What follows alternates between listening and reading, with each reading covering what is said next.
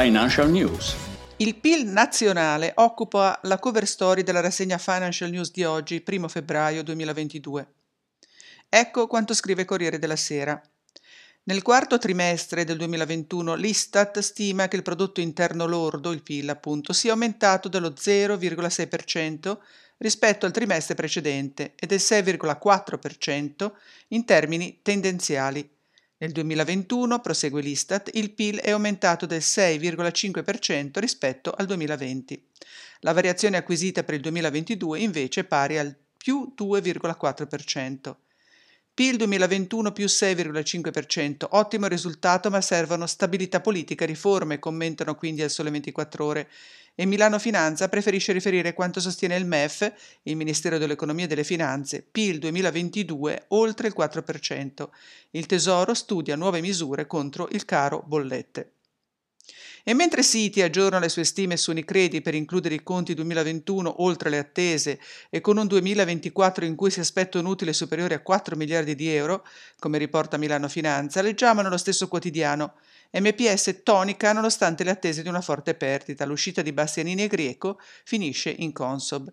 Il titolo MPS ieri è salito del 1,4% a 0,91 euro per 907 milioni di capitalizzazione, grazie anche alla rielezione di Sergio Mattarella, Presidente della Repubblica. Sempre nel mercato bancario leggiamo che Icrea Banca, capogruppo del gruppo bancario cooperativo Icrea, e FSI, società di gestione del risparmio indipendente, hanno siglato una partnership strategica finalizzata allo sviluppo di BCC Pay, la società di monetica del gruppo, per trasformarla in una nuova realtà nel settore dei pagamenti in Italia. L'accordo prevede l'investimento di FSI in BCC Pay e il closing è previsto entro l'estate di quest'anno. Nei commenti, Giovanni Tria, l'economista che è consigliere economico presso il Ministero dello Sviluppo Economico del governo Draghi, per il Sole 24 Ore scrive che la politica di bilancio è l'arma giusta contro l'inflazione in Europa. E sempre sullo stesso quotidiano economico, Giancarlo Mazzucca punta il dito sul tema lavoro. Adesso priorità all'emergenza lavoro, determinante per voltare pagina, afferma. Torna la volatilità sui mercati e Corriere della Sera cerca di informarci con l'articolo dal titolo Borsa, chi vince e chi perde, tra parentesi, se i debiti costeranno di più, dove leggiamo tra l'altro che il mercato sta scontando almeno quattro rialzi nel 2022 in USA, negli Stati Uniti, ma c'è chi come BNP Paribas se ne aspetta sei, mentre Deutsche Bank si spinge a prevederne anche uno in Europa per la fine dell'anno uno scenario che si rifletterà inevitabilmente su una forte riduzione della liquidità e che renderà più difficile accedere al credito o rifinanziare i debiti in scadenza. E mentre è in arrivo un'altra settimana impegnativa sui mercati, come annuncia Milano Finanza, il Sole 24 Ore ci rassicura che la conferma di Mattarella premia i titoli finanziari a Piazza Affari, che infatti ieri ha chiuso in rialzo più 0,9% con spread BTP Bund sceso a 128 punti. D'altra parte, la Repubblica è certa che i segni di rialzo dei tassi non spaventano il pianeta mutui, ma i problemi sono altri. Huffington Post ce lo ricorda.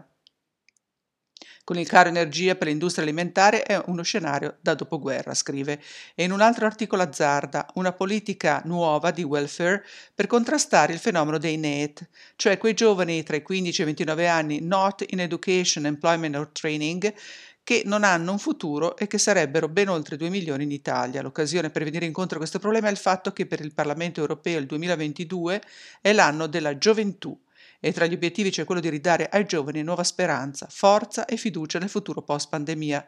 Tuttavia, per citare Papa Giovanni XXIII, lo cita il quotidiano, molti oggi parlano dei giovani, ma non molti, ci pare, parlano ai giovani. E il Sole 24 ore si domanda invece che lavoro fanno i giovani che lavorano?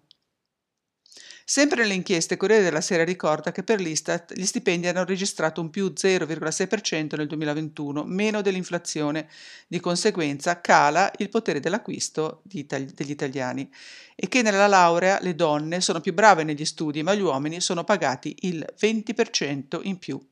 E intanto la stampa stigmatizza, stipendi spaziali, schizzano a livelli record i compensi dei vertici di Wall Street. E dopo aver letto alcuni articoli sul caro benzina e sul possibile scenario di guerra in Ucraina con prezzi ancora più cari dei carburanti, leggiamo su Sole 24 ore il parere di Horizon. Il 2022 segnerà un ulteriore passo verso la normalità. In tecnologia, oltre ai consueti aggiornamenti su metaverso, prezzo del nuovo iPhone 14 e criptovalute, veniamo a sapere che Amazon ha un programma per aiutare start-up con prodotti green. Le start-up selezionate riceveranno un incentivo economico con 12.000 euro di contributo a fondo perduto. La scadenza per le candidature è il 25 marzo e i partecipanti selezionati saranno annunciati la prossima primavera. E proprio una start-up ha scelto Sanremo per farsi conoscere. Monivitz Privé ha aperto infatti al festival uno spazio in cui gli esperti di blockchain e del mondo della finanza tradizionale parleranno al grande pubblico di questi temi in modo semplice e comprensibile anche ai meno esperti. Invitiamo infine tutti alla lettura di OF Travel Viaggi e Denari, dove l'ultimo articolo tratta di come riscoprire l'Italia grazie al New York Times, con splendide immagini. Ma non è tutto, potete leggere i numerosi articoli segnalati ogni giorno, dal lunedì al venerdì, sui temi di economia, affari personali, commenti, speciali, inchieste, tecnologia internazionale tradotto, dalla redazione della rassegna Financial News di OF, Osservatorio Finanziario, pubblicati in tempo reale appena un articolo viene letto dalla redazione nell'app OF Robin app che si scarica facilmente dagli store di Google ed Apple. Gli articoli originali si scaricano nell'app con un tap ed è disponibile anche un motore di ricerca con una serie storica di 11 anni. E insieme potete ascoltare anche il podcast che grazie al successo ottenuto ho deciso di rendere pubblico ancora per questo mese di febbraio su Twitter e sui social. E questo è tutto per oggi, a domani.